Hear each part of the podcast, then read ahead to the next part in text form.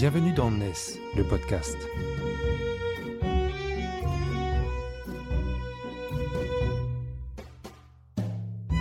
NES, c'est le média des nouvelles solidarités, édité par Harmonie Mutuelle ESS.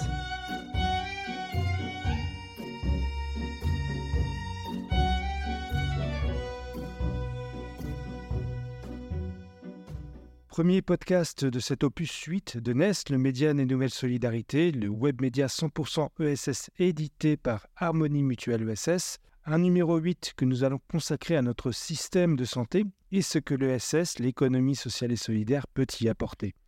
Tout particulièrement sur la question de l'accès aux soins.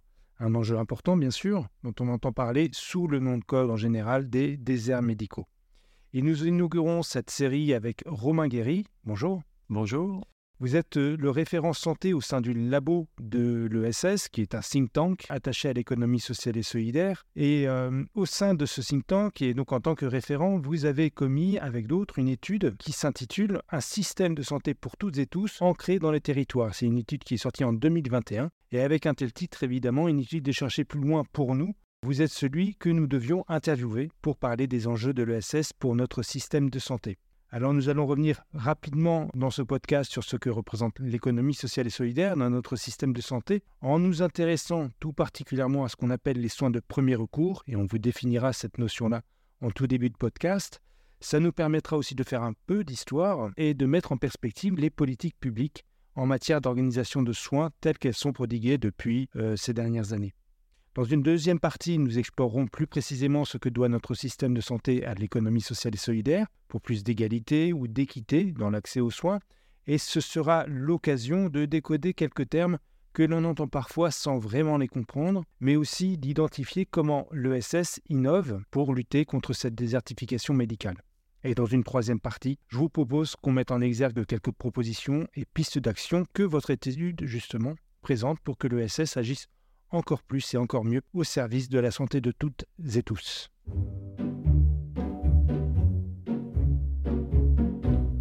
Alors Romain Guéry, euh, première question, la santé et l'économie sociale et solidaire, a priori c'est une vieille histoire. Est-ce que d'ailleurs finalement ce n'est pas l'un des premiers secteurs où cette économie s'est exprimée? On peut le dire ainsi. Ce n'est pas forcément le premier secteur, mais en tout cas, c'est un des secteurs euh, sur lesquels l'économie sociale et solidaire a trouvé toute sa pleine mesure. Pourquoi? Parce que c'est un besoin essentiel et l'économie sociale et solidaire part des besoins. Donc historiquement, oui, vous avez raison. On peut penser aux fondations, aux associations, y compris donc aux mutuelles de santé qui se sont créées pour répondre à des besoins de santé. Aujourd'hui, l'ESS dans le secteur de la santé, qu'est-ce que ça représente en deux, trois chiffres clés? C'est difficile à dire parce qu'il n'y a pas d'études comme cela qui vont euh, peser le poids de l'ESS, qui est une forme juridique d'entreprendre, et la santé. Ça n'existe pas. Hein.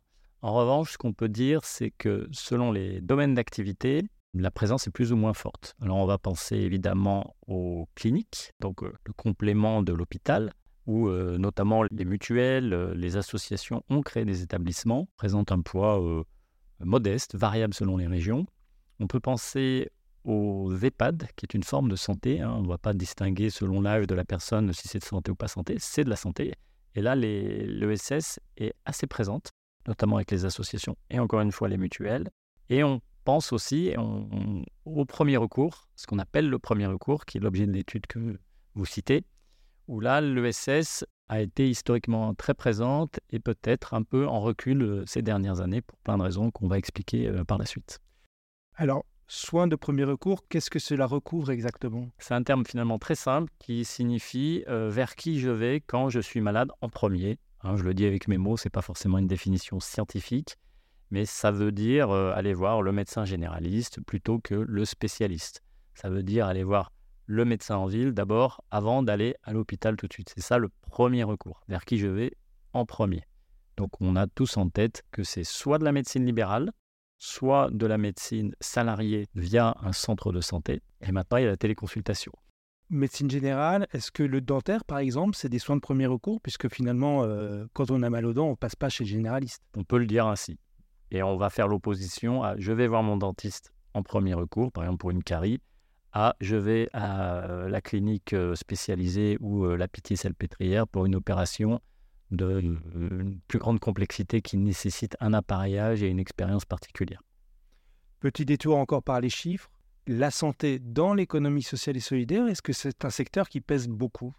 Alors, ça dépend ce que l'on entend. Si c'est le soin, pas forcément énormément, mais ça peut être des gros acteurs. Et si on va jusqu'à l'assurance santé, bah là oui, effectivement, ça va intégrer des, chiffres très importants puisque vous ajoutez les milliards de chiffres d'affaires des mutuelles de santé. Mais on peut dire que l'ESS est un acteur important dans un secteur important. Mais ce n'est pas non plus l'acteur euh, qui domine euh, et qui oriente euh, les positions globales. Alors vous avez évoqué les mutuelles et, l'assurance. Ce podcast est édité par une mutuelle, donc on ne va pas non plus faire de l'autopromo. Mm. Pourtant, c'est quand même intéressant de faire un détour par cet angle-là mm. de, la santé, parce qu'on va en parler aussi après. Là aussi, l'ESS a, a, un rôle historique dans la conception d'une solidarité dans l'accès aux soins. Bah, c'est même son but premier, hein, puisque que ce soit des associations, des mutuelles, voire des fondations, toutes se sont créées dans le but de euh, faire de l'accès aux soins euh, soit géographique, hein, dans des zones où il y avait peu de personnes, soit pour des populations qui n'y avaient pas systématiquement accès. C'est son objet, c'est son but. Euh, donc il n'y a, pas de, secret. Et sur les mutuelles que vous signaliez, ce qui est intéressant, c'est de rappeler que les mutuelles de santé ont la fonction de rembourser un soin, mais aussi ont en propre des établissements et services euh, de premier recours ou de second recours, des hôpitaux, des EHPAD, des centres spécialisés. Et ça, c'est peut-être un peu moins connu. Est-ce que pour autant, quand on analyse vous le faites dans l'étude, les politiques de santé sur les 15 dernières années, vous avez le sentiment que cette économie sociale et solidaire est en position de force, ou en tout cas pour agir pleinement dans ses objectifs euh, aujourd'hui? Alors à notre grand regret, on ne peut pas dire aujourd'hui que les pouvoirs publics, sous toutes leurs formes, soutiennent euh, l'économie sociale et solidaire dans, euh, dans la santé. On aimerait bien pouvoir le dire, mais ce n'est pas le cas. Après, c'est variable selon les segments et les secteurs d'activité, les sous-secteurs. Nous, dans l'étude, nous nous sommes concentrés sur le premier recours, hein, comme je l'ai indiqué, c'est-à-dire que nous n'avons pas regardé ce qui se passe côté euh, hôpitaux, euh, privés euh, non lucratifs, et nous n'avons pas regardé non plus l'EHPAD. Mais dans le premier recours, on ne constate pas de volonté des pouvoirs publics, tant nationaux que locaux, avec des exceptions, de développer, de soutenir les acteurs de l'économie sociale qui interviennent dans l'accès aux soins de premier recours. Il n'y a pas de politique globale en la matière. Il y a des initiatives locales, selon les communes, selon les départements, un peu les régions désormais. Mais il n'y a pas de, de grande politique, de grands plans. Et c'est un problème d'ailleurs. C'est pour ça que nous faisons une des propositions, on y reviendra sur la fin. Quand on parle des aires médicaux, on a l'image euh, du milieu rural où euh, le vieux médecin libéral, euh, pardon pour le terme vieux, mais voilà, le médecin libéral qui est en fin de carrière, qui travaillait peut-être 60-70 heures par semaine, ne comptait pas ses heures, était un personnage important du village, est en train de disparaître. Et on se demande comment on va vont s'organiser les choses désormais. Est-ce que là j'ai décrit une image d'épinal? Oui ou non? Et quelle est en fait la perspective que donne aujourd'hui la politique publique en matière de santé dans cet enjeu de, des médicaux?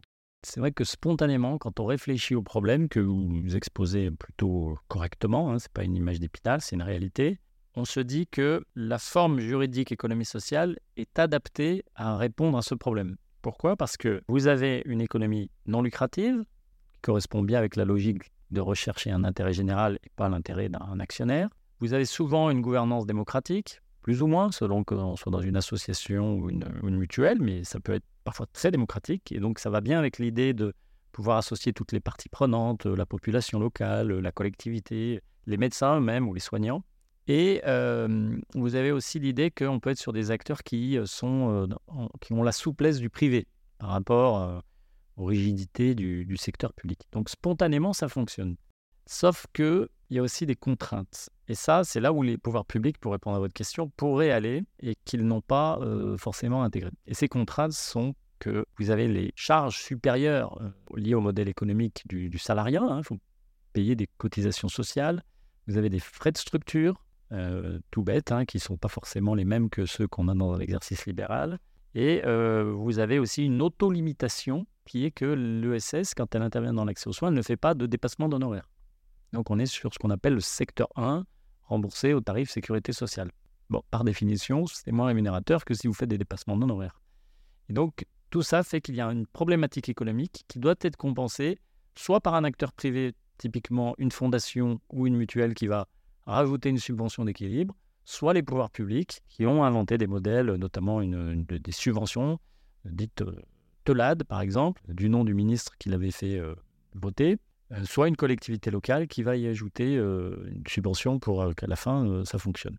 Mais sinon, il n'y a pas de grand plan national pour dire les centres de santé municipaux ou non lucratifs doivent être soutenus et on va faire en sorte que ça fonctionne. Donc ça, c'est une réalité. Et puis après, pour être tout à fait complet, il faut aussi bien avoir en tête que ce modèle d'organisation ne vit pas dans un monde autre que le reste de la société. C'est-à-dire que on a le même problème fondamental qui est la raréfaction des ressources. Il n'y a pas assez de médecins en capacité de soigner tout le monde. Parce qu'il y a des pas en retraite, parce qu'on n'a pas assez formé, euh, on est obligé de faire venir des médecins euh, du reste de l'Europe, voire même euh, d'Afrique. Et donc, que vous soyez un centre de santé mutualiste ou une maison de santé d'exercice libéral, si vous n'avez pas la ressource première, il bah, faut, faut innover, il faut essayer de trouver des solutions, mais vous êtes face à une pénurie. Donc ça, je, tiens à le dire parce que tout statut juridique qui, qui soit, l'ESS peut faire beaucoup de choses, mais elle ne peut pas inventer des médecins quand il n'y en a pas.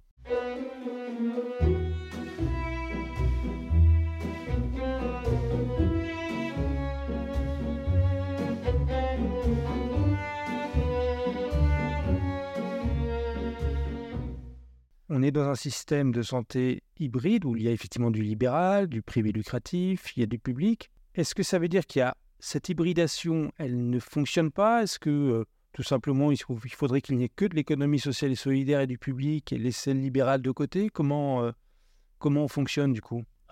Dans l'étude, nous ne nous, sommes pas aventurés à faire ce, genre d'analyse, tout simplement parce que le système est d'une telle complexité que si on allait vers des solutions d'une trop grande euh, radicalité, il y a de grandes chances qu'on fasse plus de mal que de bien. Donc nous, nous sommes partis du principe simple qui est que nous avons un, problème d'accès aux soins géographiques et financiers. L'économie sociale et solidaire a plein d'atouts pour y répondre.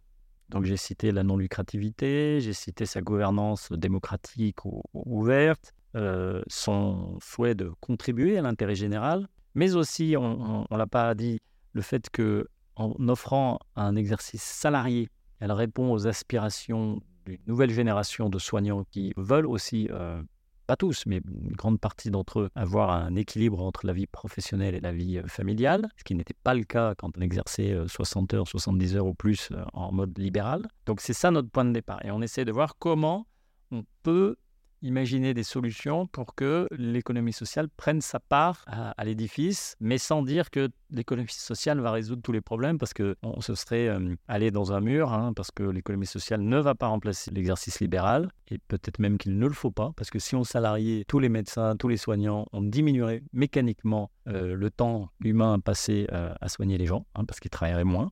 et puis le libéral a toute son histoire, toute sa place dans l'histoire de la médecine française. Et de même, le secteur public a toute sa place et est essentiel dans notre système.